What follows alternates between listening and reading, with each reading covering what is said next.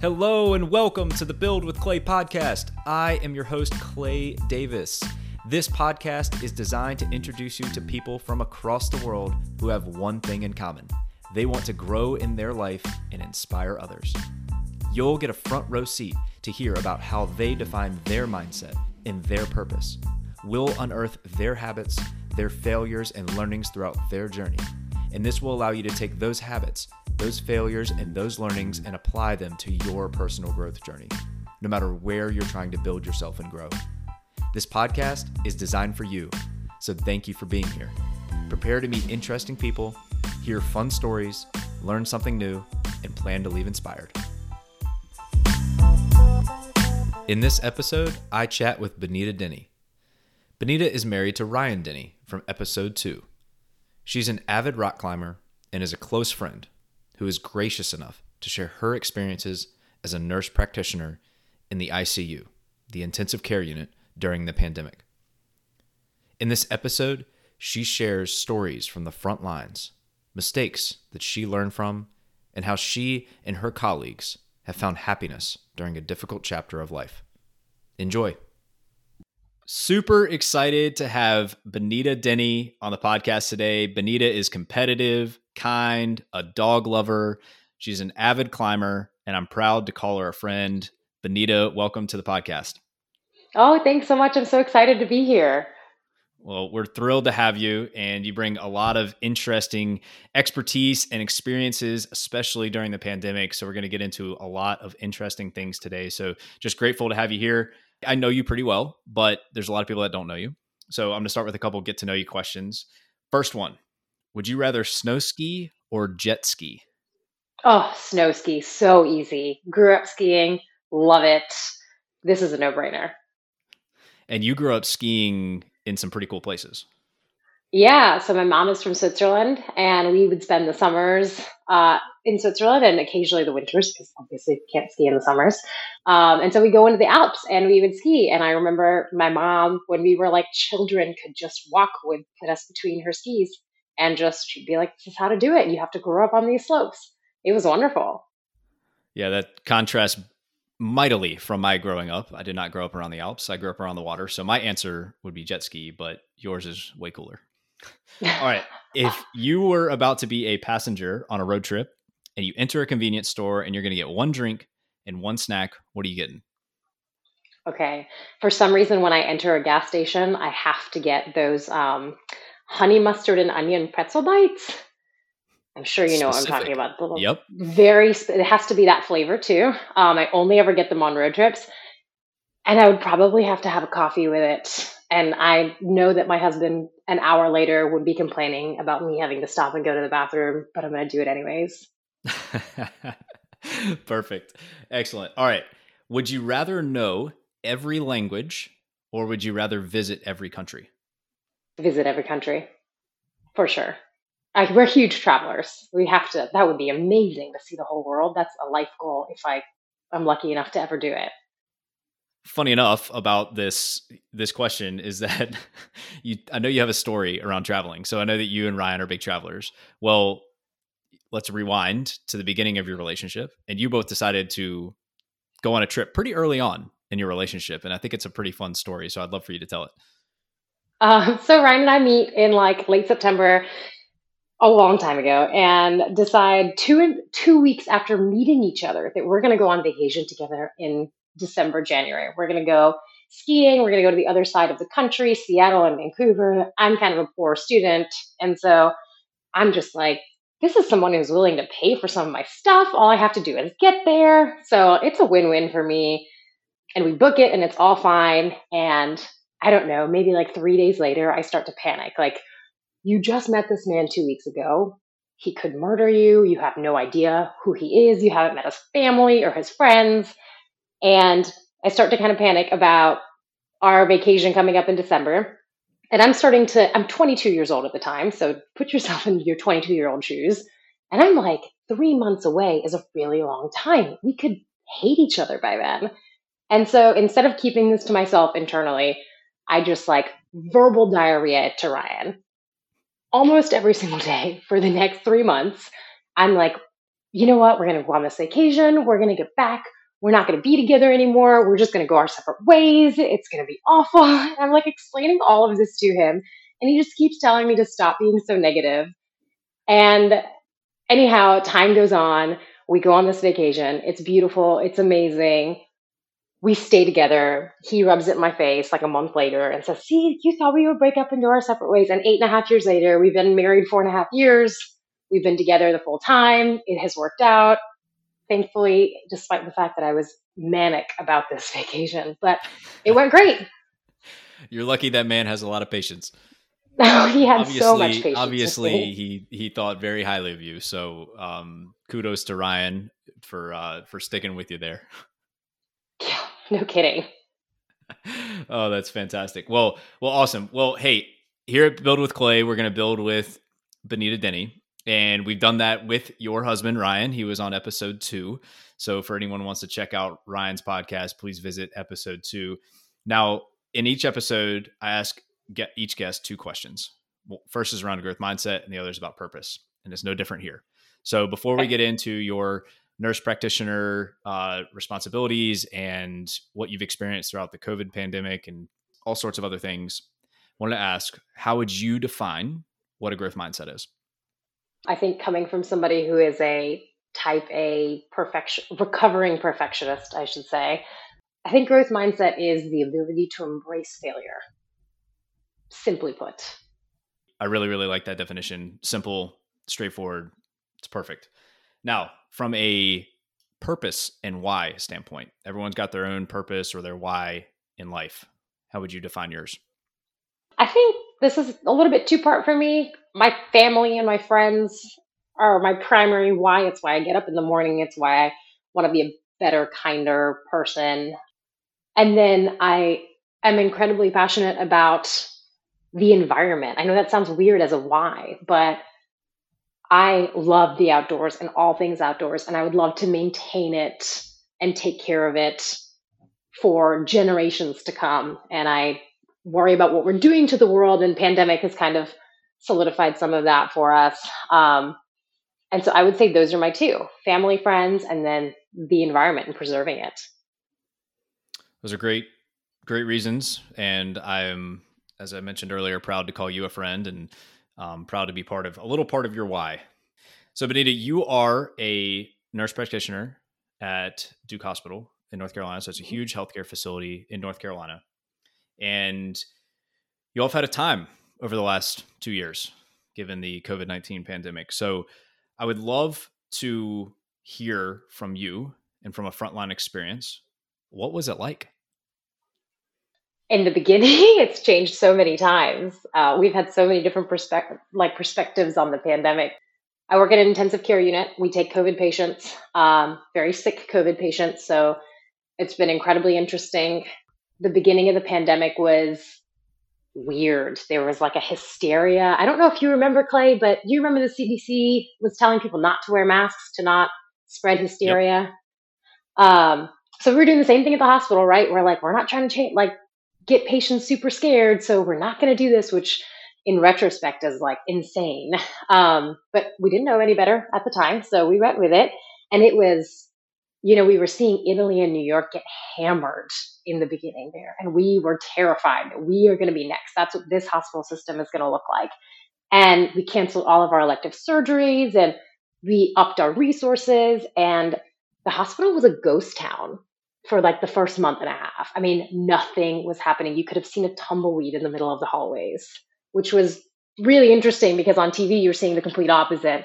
And of course, over time, it got busier. COVID came. We had to learn how to take care of patients. We locked the hospital down. People couldn't visit. And it just changed the dynamic of everything we did. And so this was April of 2020? Yeah, this is March, April. April was probably still quite quiet because if you remember, we had a lockdown that everybody really adhered to through the end of April. I think May came and everyone was like, we're done. And people started getting out again. Like we would take walks in our neighborhood in the middle of the road because nobody was out. Yeah, there's some wild images up in New York on the Golden Gate Bridge, right? I mean, there's just like no one around. I mean, people are walking in the middle of Madison Avenue. People are walking on the Golden Gate Bridge. I mean, it's just it's ghost town, like you said. It was incredible. There's actually a there's a movie. If anybody has Apple TV, I would recommend it. It's called The Year Earth Changed. That's the David Attenborough movie, the documentary, and it's in it takes part place in April when the whole world shut down, and they went and got footage of what places looked like. It's amazing. That's a great recommendation. I'll make sure to put that in the show notes. So, what else comes to mind when you think back to those first couple months of the pandemic? Uh, I think we were scared because we didn't know what to tell people. We didn't really know how to treat people other than our experiences with the flu and things. So people are getting sicker and sicker, and they're asking us questions on the phone about their loved ones, saying, What are their chances? And we had no idea what to tell them because this is the first round. We don't know what their chances are. We don't know how long they're going to stay on ventilators and supportive devices. And we're trying to learn as the rest of the world is. And it was it was a little bit terrifying because it felt like we were kind of fish out of water a little bit. That's interesting because you're being looked at as the expert, but you, it doesn't seem like you felt like the expert. Not at all. We had no research on this. The research we were relying on was how have we treated H1N1, we how have we treated the flu, and most of those therapies, it holds true now, are the same. It's supportive care, a little bit of medicine here and there. But at the time, we didn't know is there going to be a miracle drug? If we give antivirals, is that going to fix these things? And um, a lot of it w- was just trial and error. What mistakes or failures did you and your team make initially? I made significant mistakes. So I think the hardest thing for us was suddenly people are not allowed in the hospital anymore. So now you have to call them to give them updates about their family members. And in the process of all this, you have to tell them that their family members sometimes are dying and that conversation needs to be done on the phone, which is, as you know, very different than in person reading somebody's body language and being able to interact with them. So communication Benita, was a, used to delivering that type of news. Just it was just in person. Yes, I will say my experience with it has gotten my repertoire is significantly more than it was pre-COVID. I, at some point during COVID, it was at the point where every almost every day I would go to work, we would have a conversation like that, and that was not the case beforehand. How did those conversations go? Um, I'll tell you my first one. It's one I'm a little bit ashamed of, but it's okay. It was a learning experience. So I called somebody on the phone. It was the son of a patient that was there his mother was on the ventilator and she was really not doing well. And it was clear to the medical team that she was not going to survive. And no matter what we did, she was not going to make it. We could put her through more procedures and give her more tubes and lines and this and that, and it's not going to make a difference to her overall picture. So I'm trying to explain this to this person on the phone, and he is asking me questions, and we're having a conversation. And then it gets to a point where I'm doing a whole lot of talking. And in my head, I'm thinking, okay, this is good. He's absorbing this information. And what I'm trying to communicate is this is essentially futile care. Um, nothing we do is going to make her better. And I get to the end of whatever my sentence was, and I stop talking. And before I have even finished my last word, he rears up on the other end and he says, You're trying to kill my mama. And I, I freeze because what do you say to that? That's, that's not what I was trying to what I was trying to say. That's not how I was trying to come across. And now I'm panicked because someone has pigeonholed me and I don't know how to get out of it. So what did you do? I've heard asked me, what did you do next? I backtracked, Clay. I, I had no idea what to do, so I started backpedaling and making a lot of mistakes and saying a lot of ums and clearly not confident about what I was saying and doing. And finally, I realized I need to apologize. I just need to say, I'm sorry. I have clearly miscommunicated. And so that's what I did. I just took responsibility for it and I said, I, am sorry, but what I have said is clearly being miscommunicated and I need to do a better job with that. And he wasn't having any more conversation that day. I said, We're going to do everything we can for your mom, everything within medical power. And I basically click, hang up, conversation over. The next day, somebody has to call him and update him. And Clay, I hid for the next two weeks. I refused to be the person to call him. which in retrospect was not the right thing to do, but I just, I couldn't handle it emotionally. I just slunk away from that conversation every time it came up. Um, and I had a colleague who did a wonderful job and kind of patched things up. And um, it is a colleague that I have learned a lot from. Honestly, it was the beginning of my growth mindset journey. And for the first six months, I tried to hide away from those conversations, interestingly, and then realized this is a part of my life. And if this is going to be something I do for the rest of my life, I need to be good at it. And so I just decided I'm going to have to buck up and do this. And I listened to one of our palliative care doctors give a talk. I asked all of my colleagues, when you have end of life conversations, what are the words you use? What are the things you avoid saying? What do you say? I listened, I like spied on other people's conversation, like creeped in the background while people were having these tough conversations so that I could be there and learn something. And it has gotten to the point now where I feel great about them. I am asked to do them specifically. I am super confident doing it. I used to get like sweaty palms, sweaty back, you know, that like anxious feeling you get. I used mm-hmm. to sit at the phone and rehearse my lines before saying it. I would sit at the phone for 30 minutes. I would rehearse what am I going to say? And then I'd get on the phone and I'd have these conversations and I would do it like I rehearsed in my head with a little bit of variation. And now I teach students. And one of the first things I teach them is you're going to sit with me on the phone. We're going to call this person we're going to have this conversation and I'm going to let you have some portions where you can speak as well. And it's okay if you mess it up. I will be there. I will rescue you. I'm comfortable doing it. And it's still gotten hostile sometimes, as it does when you talk about end of life, but it has never gone poorly, ever. You talked about your growth mindset is the ability to embrace failure and it sounds like it took a couple weeks which is pretty fast to embrace failure but you embraced your initial failure. And sounds like now people look to you to go have those conversations. I would love to hear what makes up that type of conversation. What are you saying? What are the words you're using? So i start the conversation almost every time by asking people what they understand of the situation so that you know where they're at and you're not just spitting information at them that they can't understand or don't understand. And then I fill in the blanks. So I spend a lot of my conversations are almost always 40 minute conversations, and people think that's insane. But my patients feel like they got so much attention from the person taking care of their parent. And it's it's a big ask, but it is important and so I sit down, I go through everything, and then we go through what their mother, father, sister, brother looks like. And the words I use are a lot of the times reflective of the other person's emotion. So I see you're worried about your mother. I see you're concerned. You just verbalize the emotion that they can't verbalize, that they are clearly feeling. And you reflect it back at them. You have this conversation. A lot of the times they tell you about what their parent was like.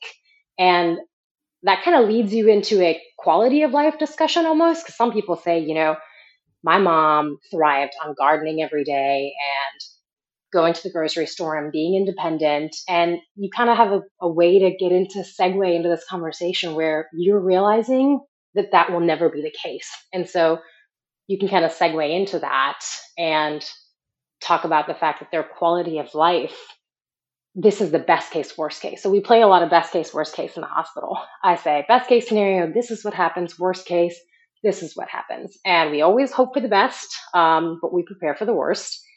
In medicine, we can do things to people and we can do things for people. There's a big difference between those two things. There's a lot we do to people, and then there are some things that we do for people that actually make them better and help them. We do a lot of talk about suffering uh, everybody is always very worried about their loved ones suffering.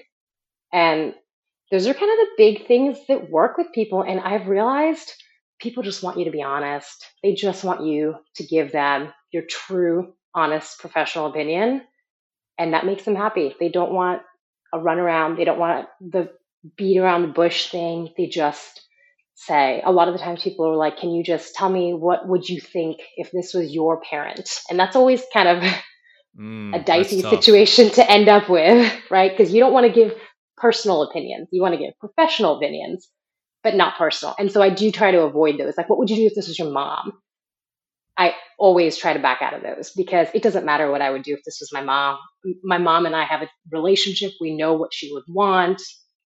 So it really doesn't matter if that was my mom in the bed, but it can help kind of guide what the kind thing to do for that person is. Benita, I really like what you said around how you start the conversation because you talked about just finding out where they are, what level of understanding they have. So you're having one of the most difficult conversations you could ever have in any scenario in talking to a loved one about the person that's dying that they can't even visit in the hospital and be with. And that's just, I can't even imagine going and having those conversations, let alone becoming good at those conversations and being there for loved ones. I mean, it's just, that's incredible. But the concept of understanding where someone is before assuming that, that they know, because the way you start that conversation, you can start that conversation no matter what kind of conversation you're having. That could be a sales discussion, a business discussion uh, with a customer service agent. I mean, just seeking to understand where someone is today and then filling in the gaps is just a beautiful way to go about a conversation. So I'm just so glad that you brought that up because I just think that's useful no matter what type of conversation you're having. Oh, I agree. I think the biggest mistake people make is assuming that someone is on the same page and then starting a conversation from that point and that never goes well you have to start by and it's a good chance to give the other person the ability to express emotions and things about their loved ones and they give you a lot of information in that little period of time that you give them to speak before you start speaking. Yeah it gives you a lot of context. You can hear yeah how emotional are they? What is their level of aptitude on on healthcare on you know how how much they know about what's going on and you get a lot of information that then you can you can use. And i mean i'm uh, you know i've grown up in sales and my dad always told me that you have two ears and one mouth for a reason listen twice as much as you talk. And that goes so well with what you're talking about because if you just listen you're going to get way more information way more context. The other person is going to feel like they're heard and it's just going to change the entire dynamic of the discussion.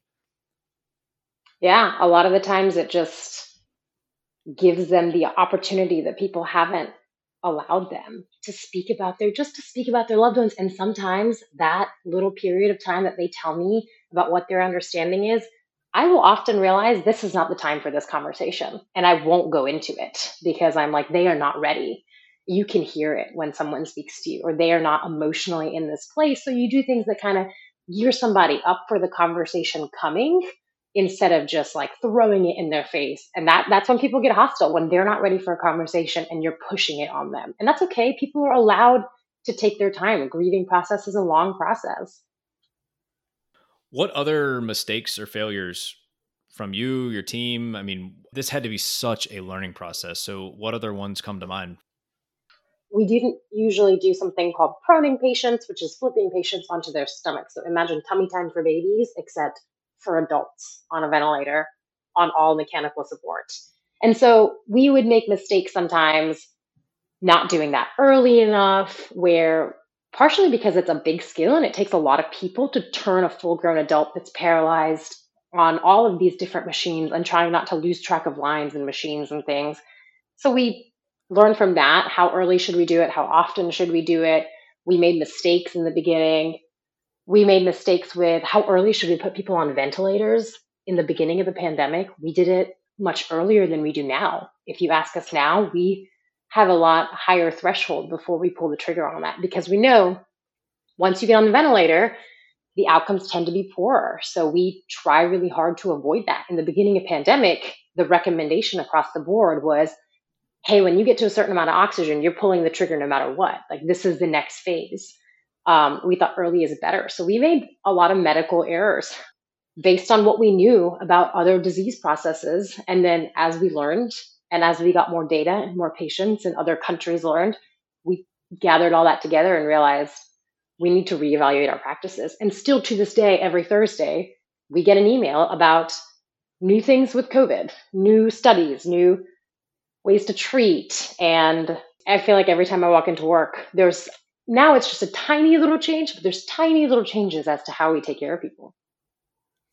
Hey, and that's growth. I mean, that's just what happens. You fail and you learn and you make mistakes and you learn and you try again. And unfortunately, in healthcare, it's you're talking about people's lives and nothing to be scoffed at by any stretch of the imagination. But that's the reality that you were in. And I've told you this before, but I commend you for and your the entire healthcare team over there. I mean, it, what you all had to face day in and day out was incredible. Trying to make decisions on the fly. So I ask about these mistakes and these failures, not to point blame. It's a realization that no matter where you are, what whatever industry you're in, there's always going to be mistakes. There's always going to be failures, and the thing is, you have to embrace those. To your point on a growth mindset, and you got to learn from them, and you got to make adaptations after. And it sounds like that's what you all have been doing. Basically, the whole pandemic is learning as quickly as you can, and then sharing that information, even globally. It sounds like so that you know those mistakes aren't replicated in other parts of the world.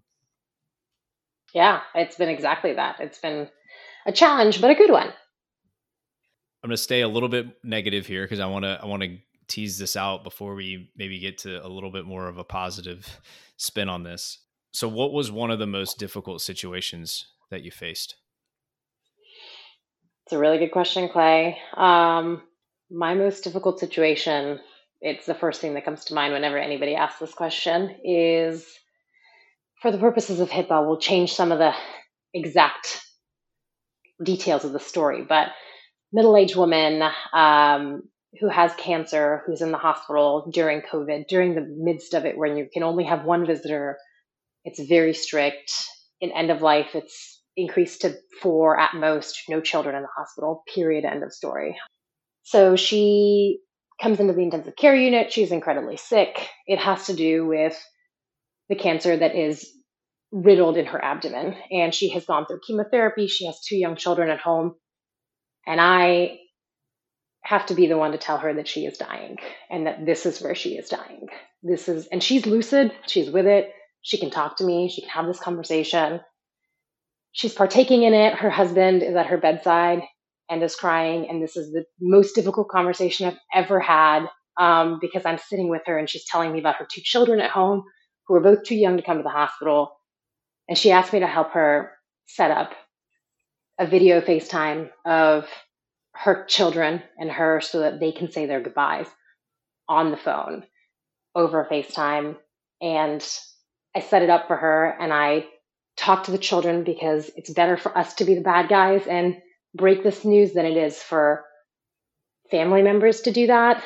So I have to go through this whole conversation again, but this time tailored to children. I do that. The children are incredibly emotional. And then I'm I leave to give them some privacy and I'm watching them say goodbye, her saying goodbye to her children on the phone, knowing they're never going to see each other again. You know, and you're trying to hold it together because you don't want the patient to feel like she has to comfort you because it's her hardest time and you need to just keep it together for the patient's sake, for her family's sake, and like kind of be the rock that they have to lean on. And anyhow, we give them we give them a break. They have this awful conversation. I hated it. I, I brought it home. Every ounce of this pain I brought home, which was also not a good thing. And I remember going to the break room and sobbing with the nurse that was taking care of her. I mean, just crying for like 20 minutes. Had to compose ourselves, get it together, go back, do the right thing, anyhow, I, I ended up bringing a lot of that home. I brought it home to Ryan that morning. The next morning when I came to work, I could not shake it. It was actually one of the experiences that led me to be to think to myself, I need to talk to somebody about this. And I signed up the next day. The next day, I signed up for therapy and was like, I need to speak to somebody about how I can manage my emotions better because this is not healthy. Well, I can't believe that you got through that uh, that story like you did. Um, I'm struggling too. I've got two little kids at home, and uh,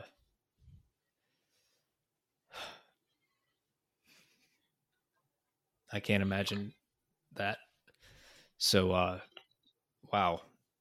So the compartmentalization um, piece of this is you talked about coming home, having all this emotion, as I feel like any human being would after seeing that along with all the other things that you deal with on a day-to-day basis and then bringing that home and unleashing it on other people, on people you love, that leading to be like, hey, I, I need to do something about this. So, mm-hmm. how do you start? What do you do?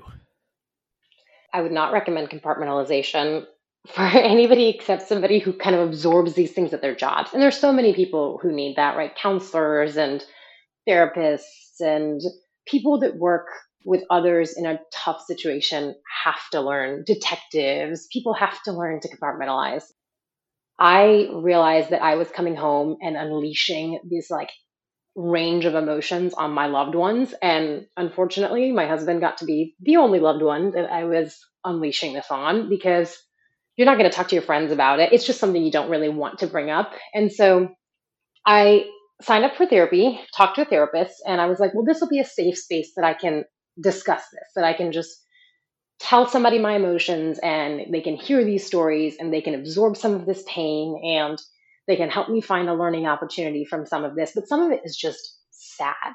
Just there's no learning. It's just it's just pain.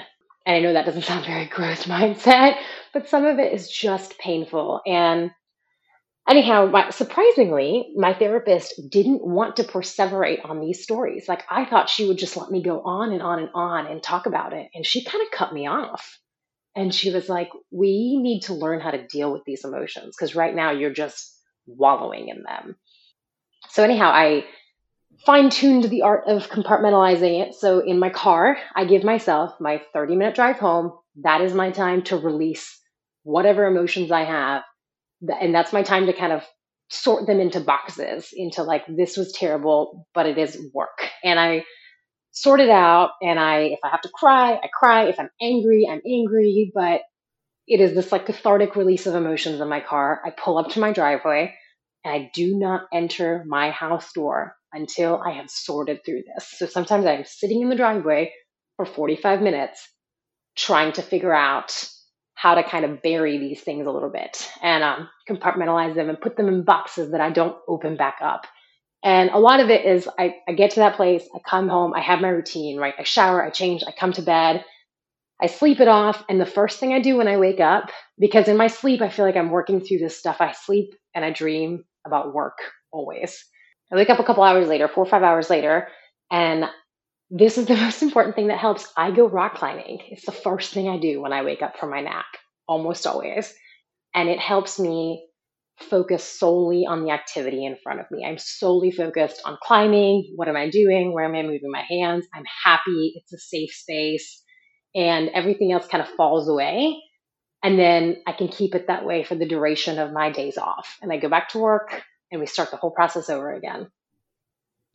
I'm not a therapist, of course, but I'm curious what you would say about you know you, you made a point about kind of burying these things, compartmentalizing, burying, and sometimes we hear that that's not a good thing.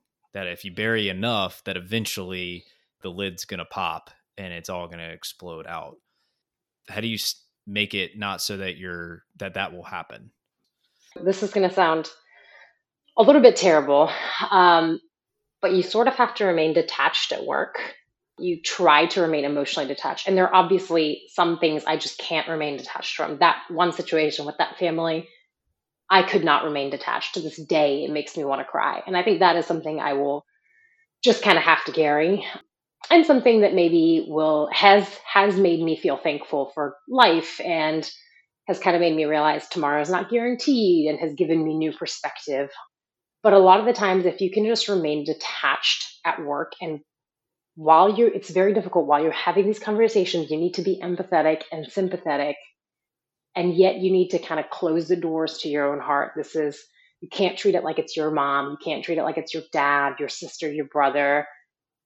You can't just let that emotion in. So um i would not recommend burying emotions because they will come back up but you can't wallow in them. So i used to have patients that would like facebook friend request me and a lot of the times it was people that had lost somebody and they just kind of wanted to be a part of my life. And so after they weren't my patients anymore, they would friend request me and they would post a lot about their loved ones who had passed away. And I realized that was incredibly unhealthy for me because I was reliving these experiences over and over. And it kept opening that box over and over and over again. And I, I just kind of I had to unfollow them. I had to just bury it. I can't be a part of their grieving process in addition to trying to do this work every day. Yeah, so maybe it's less of burying it and just eliminating it. And yeah, I think you're right. Uh, especially when it comes to, you know, if like you're going to eliminate, like, hey, I'm not going to have this in my life. So I'm not going to have these posts while they're maybe beautiful things. And it's just not, to your point, not healthy for you. But gosh, so for you and for the, you know, the other coworkers and colleagues that you have, COVID and everything, like, how do you remain happy during all this? you look at the little things, right? You have little wins every day. People do well too. We love to talk about the negativity of everything, but people survive. People do better. People get in accidents and recover. Parents think they lost, for example, a parent whose son and daughter both got into a car accident same day, um, same car, and son was found. Daughter did not have ID on her, so she was in the hospital, but nobody knew who she was. And parents are calling morgues because at this point they're like, we've called every hospital system around and she's not there because she's under an alias. Fast forward, and we call the parents and say, hey, this is we identify the girl. We call the parents. We say, we have your daughter. She's okay. This is the situation. You know, she's ill, but she's stable. And that's a win. I know it sounds kind of like a loss, but it's a huge win. It's somebody that has survived. It's somebody who thought they had lost a family member and they haven't and they have another day and they have a new perspective on life and you just you have to take those little wins home hey it's about time we brought some positivity into this i keep asking about negative stuff so way to go benita eh, what what other positive or rewarding moment comes to mind from a healthcare or pandemic standpoint i think the pandemic in general has provided perspective for everybody for us for patients i think it has sealed the fact that mortality is real and it has helped us be grateful for every day. It has helped me be grateful. It, I have reprioritized my entire life. I think the pandemic has helped everyone get rid of the noise and filter out only the things that really bring them joy and kind of Marie Kondoed their life, for lack of better terms. And so I think for my entire life, I know this sounds incredibly weird, but I would say the pandemic overall has made me personally happier. It has given me a sense of who I am, what I want, what I care about, who I care about, and it's helped, helped me divert my energy into those things. Do you feel like that that's common for other people in your field? I think we hear the negative more than we hear the positive. I'd be curious if I sat down and asked people to truly reflect if that would be the case for them. I you hear more bad stories than you do good, so I want to say it's not as common, but I also have heard wonderful stories about people transforming their personal lives and people discovering things about themselves that they never knew before. So I, I have to think it's at least somewhat common. I mean, you said that pandemic for you was also just kind of a reprioritization of your life, and it's a beautiful thing. Yeah, it truly was. Uh, I mean, we I count myself extremely lucky that we didn't have any pandemic issues in terms of anything. I mean, our, our, I was very lucky that our family was healthy, that we had you know a safe community to be in, we had food, we had a job, you know, everyone was healthy. Like we were very lucky, like just extremely lucky to be in the situation that we were in and not be afflicted when there's a lot of people out there that, of course, did not have that same luck or that same ability to you know you know maintain their job or I could work from home. I didn't have to be like you and go and put on protective gear for 30 minutes, you know, before I went on on my shift at work or I or I didn't have to be at a grocery store and you know be in front of everything. Like I was just very lucky. So I had time to figure out my prioritization and truly I like what you said around filtering. Like I was able to start filtering what was important in my life and start to think about what are the things that I truly want to spend my time on, just like you did. But it's extremely impressive that someone who's, you know, you're working multiple 24 hour shifts a week, dealing with complete uncertainty with a virus, learning every day, trying to keep people healthy, trying to save lives, having difficult conversations, and you still were able to have that perspective to go change. I mean, I, I commend you that you were able to do that with all that was going on in your life? It was difficult to get there I would say. And and we were like you said, I I was so lucky. My family was okay. My friends were okay. I kept my job. That's the thing. I had job security in the pandemic. So many people didn't. And I think seeing people at their worst or hearing stories and talking to patients and family members who say, "Today it's my brother, last week it was my mother," just kind of gave you it gave you something to be grateful for. It made you realize every single day that you go home and you're husband, wife, mother, father, children are home and alive and healthy, you have to be grateful for it. You have to count your blessings because that is taken from so many people. What did you filter out? Oh, I filtered out so many things that I was wasting time on. Just hobbies that were not really hobbies. I really narrowed my life down to rock climbing, going hiking, spending time with my husband. I spent so much time with my family, friends, husband. I stopped wasting time doing any sort of like shopping or things that I feel things that I felt obligated to do. So if I was part of a group and I felt obligated to be a part of a social community, I just cut it out. It's it's not bringing me joy. I didn't need it during the pandemic, and so therefore I don't need it anymore. I don't go out at night anymore, which sounds terrible, but I like my nights at home. I love being home at 7:30, cooking dinner and laying on the sofa for 2 hours. That makes me happy. I don't want to have to go feel like I need to fulfill a social obligation. When you're walking out the door and you're like, ah, I don't know if I really want to do this. That's a sign that hey, maybe you, you don't you don't have to do it most of the time. right? You can spend the time how you want. I think that's great that you're able to start that filtering process and and recognize that you do have the ability to do that can't filter everything that we don't like out of our lives, but we can start that process. And the the pandemic, I've heard it called a lot of different things, like the Great Pause or the Great Awakening, and and that's what it was for many people. There was a lot of terrible things that happened, and you've illustrated some of those things. But you know, there's also a lot of things that we learned about ourselves or could learn about ourselves, and you know, the hope is that as this world speeds up again, that we don't just go back to what we were what we were doing before that we take the learnings that we and, and the things that we filtered out and keep them out. Because if it really brings you joy then you should you know maximize the time that you can and spend it on those activities and those actions versus the things that you may feel an obligation to do and as the world speeds up just I, I tell people all the time just be careful don't let it speed you back up that's what I'm worried about. I'm worried that as the world kind of renormalizes at some point, that we are going to fall kind of back into our old habits. And I'm hoping that we can hold on to this and think, really think through these are the things that we love, these are the things that are important to us. Everything else needs to take a back seat. Benita, going back to the happiness factor here, you know, we talked about filtering things out, and I know you've read some books and you talked about your growth mindset journey. So, how did you go about learning and learning to figure out how to be happy or to how to have a different mindset? What did you do? So, I will say, first of all, I read the classic book Mindset by Carol Dweck. And I, after my husband had been trying to convince me for four years to read this book, finally during pandemic, I thought, I guess it's time. And I wanted to hit myself because I thought, why haven't you read this four years before? Because Carol Dweck was speaking to me personally this entire book. It was amazing. It changed my life. It changed everything about the way I thought about things. I deep dived into what my personality is like, why I do certain things, realized I am a perfectionist, read a book called The Gifts of Imperfection.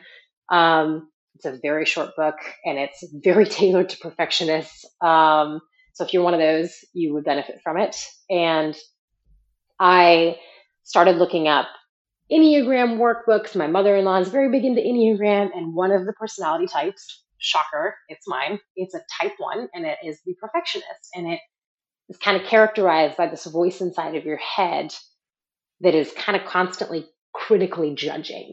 And it talks about how to try to work on that just get better about it stop listening to that voice as much stop letting it have as much control over you and carol dweck in her, i think it's in her book that she says you know name that voice tell that voice give it a name, Cruella, whatever you want it to be.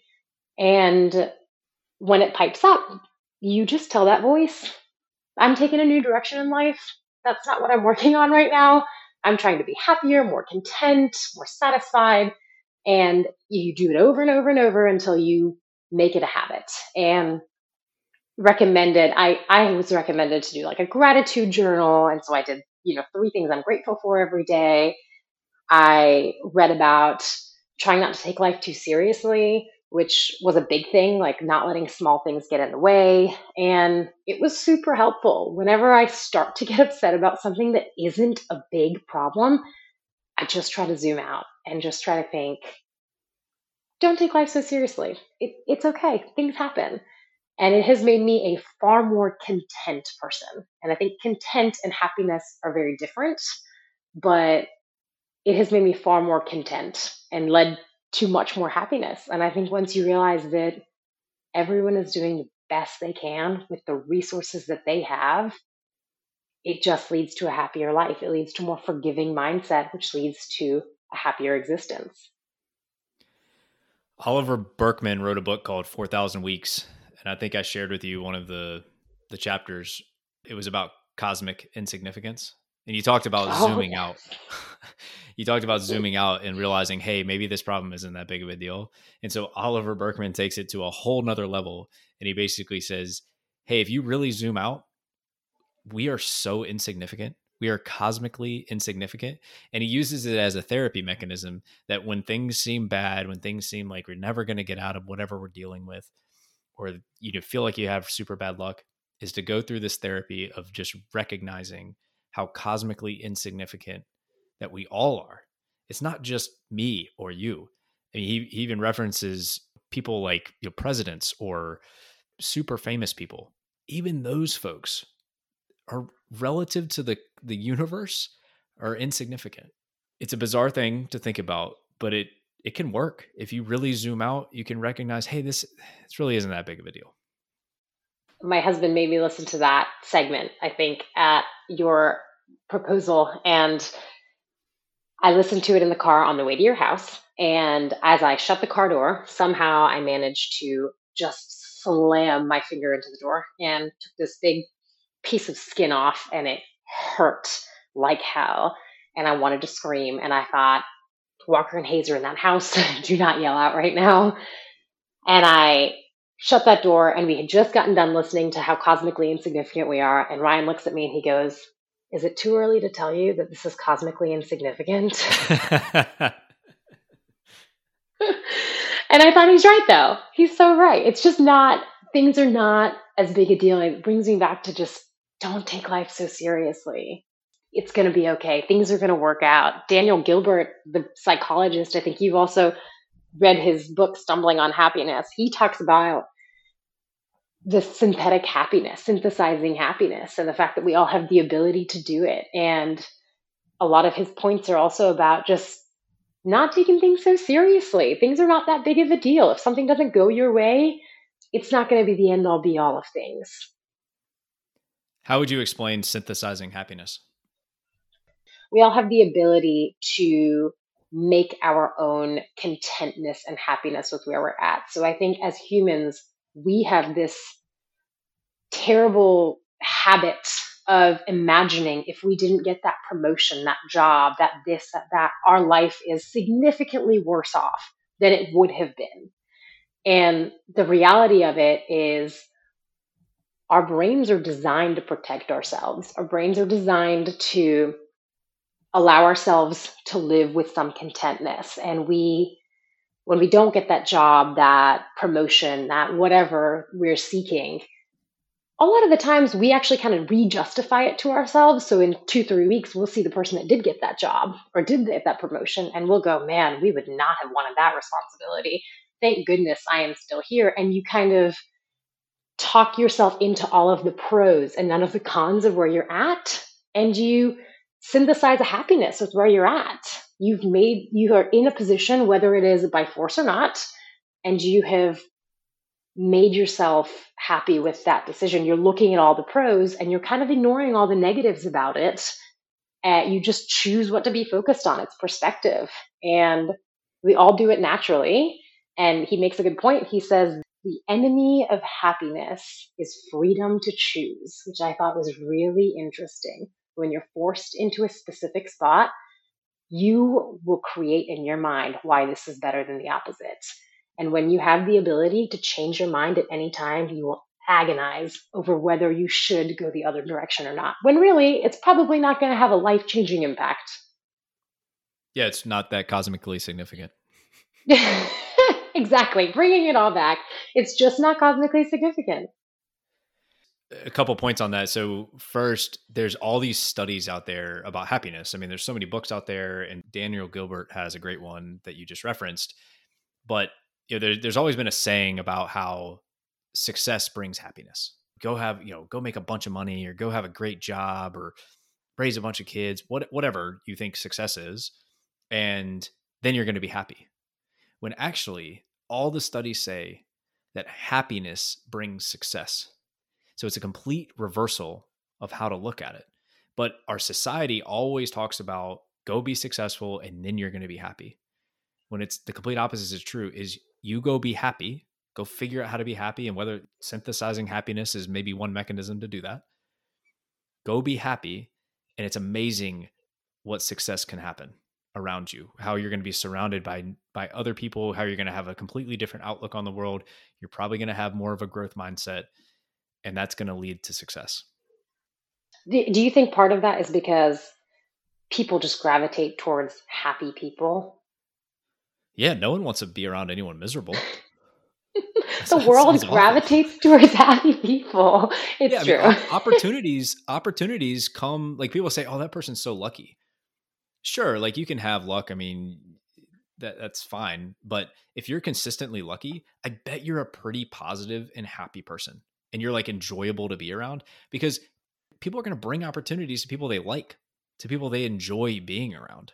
They're not going to bring opportunities whether they're jobs or or investment opportunities or whatever it's not going to happen if you're a if you're miserable to be around like if you're always just thinking about how significant cosmically significant you are and and woe is me no one's to you're not going to get those opportunities so yeah you're going to attract opportunities and people and that is just going to have this force multiplying effect and success will kind of find you i think is kind of what what the studies have shown.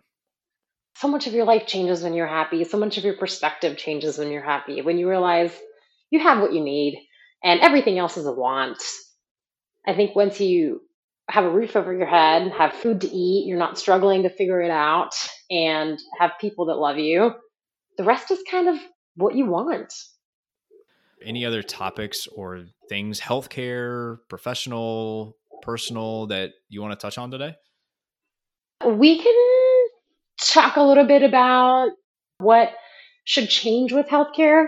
I do feel very strongly, and I don't know if most people know this, but the majority of the people that have to file personal bankruptcy have to file it because of medical bills. And that's incredibly sad. And I think with COVID and seeing people's long hospital stays and the fact that people got worried about how am I going to afford X, Y, and Z's hospital bills. What are these medical bills going to be? What's going to happen with this escalation of care? It made me so sad because I cannot believe that 70% of personal bankruptcies are medical bankruptcies. And I don't know. I think I, we have to change. Something has to happen. I know people are very against universal health care, and I know it comes with its cons, but how wonderful would it be if the next time you hurt yourself, you didn't have to think twice what's my copay in the ER? should I really go? Or should I just, you know, try to ask my friend Benita to come over and pop a couple stitches in here? I mean, I'm happy oh, to do it. hey, I've seen you I've seen you do it in person. You've taken staples out of my wife's head. I've seen you work in person right on the your living room floor. happy to uh, take the cost out of medical care however I can. Just doing your part. So what do we do?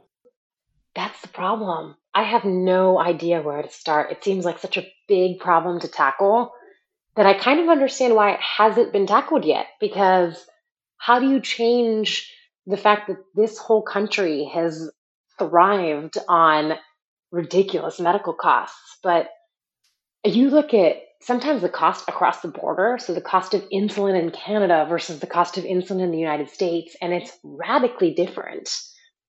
We have developed a society that profits on this. And so I I don't even know where to start. That's the problem is I as a worker in healthcare have no idea. Were there situations where patients made medical decisions purely from a financial standpoint? No, people have not made medical decisions for that reason. However, it has been a huge thing that people have gotten nervous about and you know talk to me about it and tell me about how stressed they are about it and I'm just thinking and I tell them I'm like let's let's table that because right now we need to focus on your emotional health, like where we're at with your family member and not about what bills can I expect 6 months from now and then for the rest of my life. Yeah, it's interesting. I, I, of course, I don't have an answer either, and we as a country in the United States certainly don't have an answer because battling about that all the time and, and what we should do. And it's obvious that there's not going to be a perfect answer, but you know, obviously, you see that something needs to change eventually. I think that there's only if you take inflation into account. I'll fact check this and correct myself on the back end if I'm wrong, but if you take inflation into account over the last 40 or 50 years, all costs of things have basically gone down. So cost of a car, cost of food, cost of like all this stuff has gone down because we've gotten economies of scale, we've gotten better, better technology, all that stuff. So if you take inflation, if you if you factor in inflation, all that stuff has gone down. The two things that have gone up dramatically in the United States is the cost of healthcare and the cost of education. And at some point, there's going to be a deviation. There's going to some there's going to be a breaking point where the cost gets so high for both these things, both healthcare and education, that the system is going to is going to break. And I think that's the general fear. And whether it's universal healthcare or some other fix, something is going to have to happen because if you look at the graph, it's extremely scary how how different those two aspects are versus basically everything else. Yeah, it's it's insane. And you're right. At some point, we're going to have to correct this. It has to happen, just hopefully sooner rather than later. One thing that's always interested me is that you you have such a unique work shift in that you work 24 hour shifts. So sometimes you'll work a 12 hour shift, but most of the time you're working 24 hour shifts, and most of your colleagues as nurse practitioners are working 24 hour shifts. If I'm on my feet for eight hours. I mean, I'm thinking back to when I was you know, bagging groceries at a grocery store and I was on my feet for eight hours as a 16 year old. You know, I'm wiped out. And you're dealing with all the stuff that we've talked about through this, right? All the emotions, all the conversations, making sure people are get, getting healthy and getting out, ideally, out of the ICU.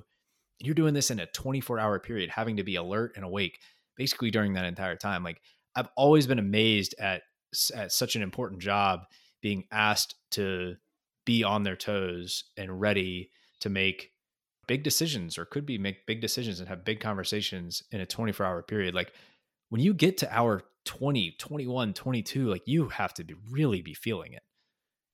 I will say my first 24 hour shift ever and my second and probably my third i thought this is not for me. There's no way i'm going to be able to survive this i'm exhausted how do people think straight what am i doing this is a terrible decision.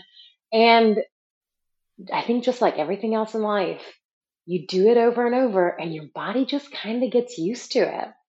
I have my whole ritual the night before a 24 hour shift, how much sleep I get, what I do. And I rest up before, I rest up after. And shockingly now, I love 24 hour shifts. I feel I will say like two o'clock in the morning on a 24 hour shift is pretty rough. Um, but otherwise, if I ever feel like I am exhausted or don't have the energy to have an incredibly emotional conversation at two o'clock in the morning because I'm feeling a little bit drained, I have colleagues that are working with me, fellows, other physicians that are on a 12 hour shift. And I, they are happy to help however they can. So if I just say, I've had an incredibly emotional 16 hours and I don't have much emotion left to give right now. And I just don't have the energy to have this conversation. do you mind helping me? They are always there for me. They always help. So I'm not by myself. I think it would be different if I were totally by myself and everything fell on my shoulders. But we have little safeguards in place and I can ask questions and rely on the people around me. But, you know, there's nothing you can't do for 24 hours, especially with coffee. You just, you learn the peak effect of coffee and you just keep redosing yourself until the 24 hours are done. And it's a different mindset. You walk into work at a 24 hour shift, you know halfway through your shift is in 12 hours. So at, at the six hour mark, you're you're not fretting it. It's a quarter way through your shift. That's okay. You expected this. Yes, yeah, you just shifted your expectations. So, yeah, it always impresses me as someone who's never worked a 24 hour shift. Did a couple all nighters in college, cramming for an exam or something. But other than that, staying up for that long is seems wild. But if, hey, like you said, your body adapts, your mind adapts, and obviously it works because you're able to care for others along with your colleagues and so grateful to have you and your colleagues on the front line along with all the other healthcare workers out there who always battle for us and and try to keep us healthy and did so tremendously and did the best you could throughout the pandemic and continue to throughout the pandemic so grateful for that benita and um, last thing on a growth mindset so you you mentioned a growth mindset as an ability to embrace failure and you talked about the book by Carol Dweck, Mindset, which I would also very highly recommend for those that are exploring this topic. Any other suggestions that you would have for someone who's maybe battling a little bit with a mindset shift and wanting to figure out, you know, what do I do? How do I change? I think doing it for the tiniest, littlest things is important. It's it's a practice. It's a learned practice. And you can't just practice on the big things. You can't just practice on the big life decisions. So everything from an appliance breaking in your kitchen and it inconveniencing you or you having to try to figure out the dryer it, you have to practice in the tiniest tiniest of ways and it's helpful if you have somebody else in your household that can point it out when you're not really enacting a growth mindset like my husband likes to do sometimes on the tennis court when he tells me I need to Carol Dweck my mindset a little bit. and it's helpful. It's incredibly obnoxious at the time because you're like, you're right. And I hate that you're right, but that's okay. It's the tiny things. It's the me getting upset when I play tennis and Ryan reminding me that's not the right mindset. I need to shift into how can I learn from this? How can I do better? And so yeah, it's with your fun things and the not so fun things. There you go. That's great advice. The kind of incremental gains of trying to learn and build that habit of talking to yourself a little bit. And hey, I'm going to get upset. Maybe instead of getting upset for 10 minutes, I'm going to get upset for three minutes this time. And then maybe I'm only going to get upset for one minute. And then, you know, I'm going to keep telling myself whatever I need to tell myself to synthesize that happiness to your point earlier, to you know maybe rec- use some cosmic insignificant therapy and just realize that hey it's not that important and you know get into that positive mindset so that you know success and, and good things can happen so benita so grateful for your time so grateful that you're able to walk through some really challenging questions around just a lot of challenging times with the pandemic and what you and your colleagues faced so i'm just very grateful for you being open and willing to share those things and talk a little bit about your growth journey and being vulnerable throughout the conversation. I, I appreciate that and ending on a high note around finding happiness and figuring out how how do we find happiness? How do we get that positive mindset? So so grateful for your time. Thanks so much, Benita. Thank you. I appreciate it. Hey, listener, it's Clay. Thank you so much for tuning in to this episode of the Build with Clay podcast. I encourage you to subscribe wherever you listen so you can discover all the episodes and hear from others about their growth journey. If you know me at all, you know that I love feedback. So please rate the episode and provide your comments so I can grow and be better for you and our guests. For more content, you can find Build with Clay on Instagram at Build with Clay and head to claydavis.substack.com where you can sign up for a bi weekly newsletter sent directly to your inbox. Thank you so much for listening. I hope you're inspired to grow.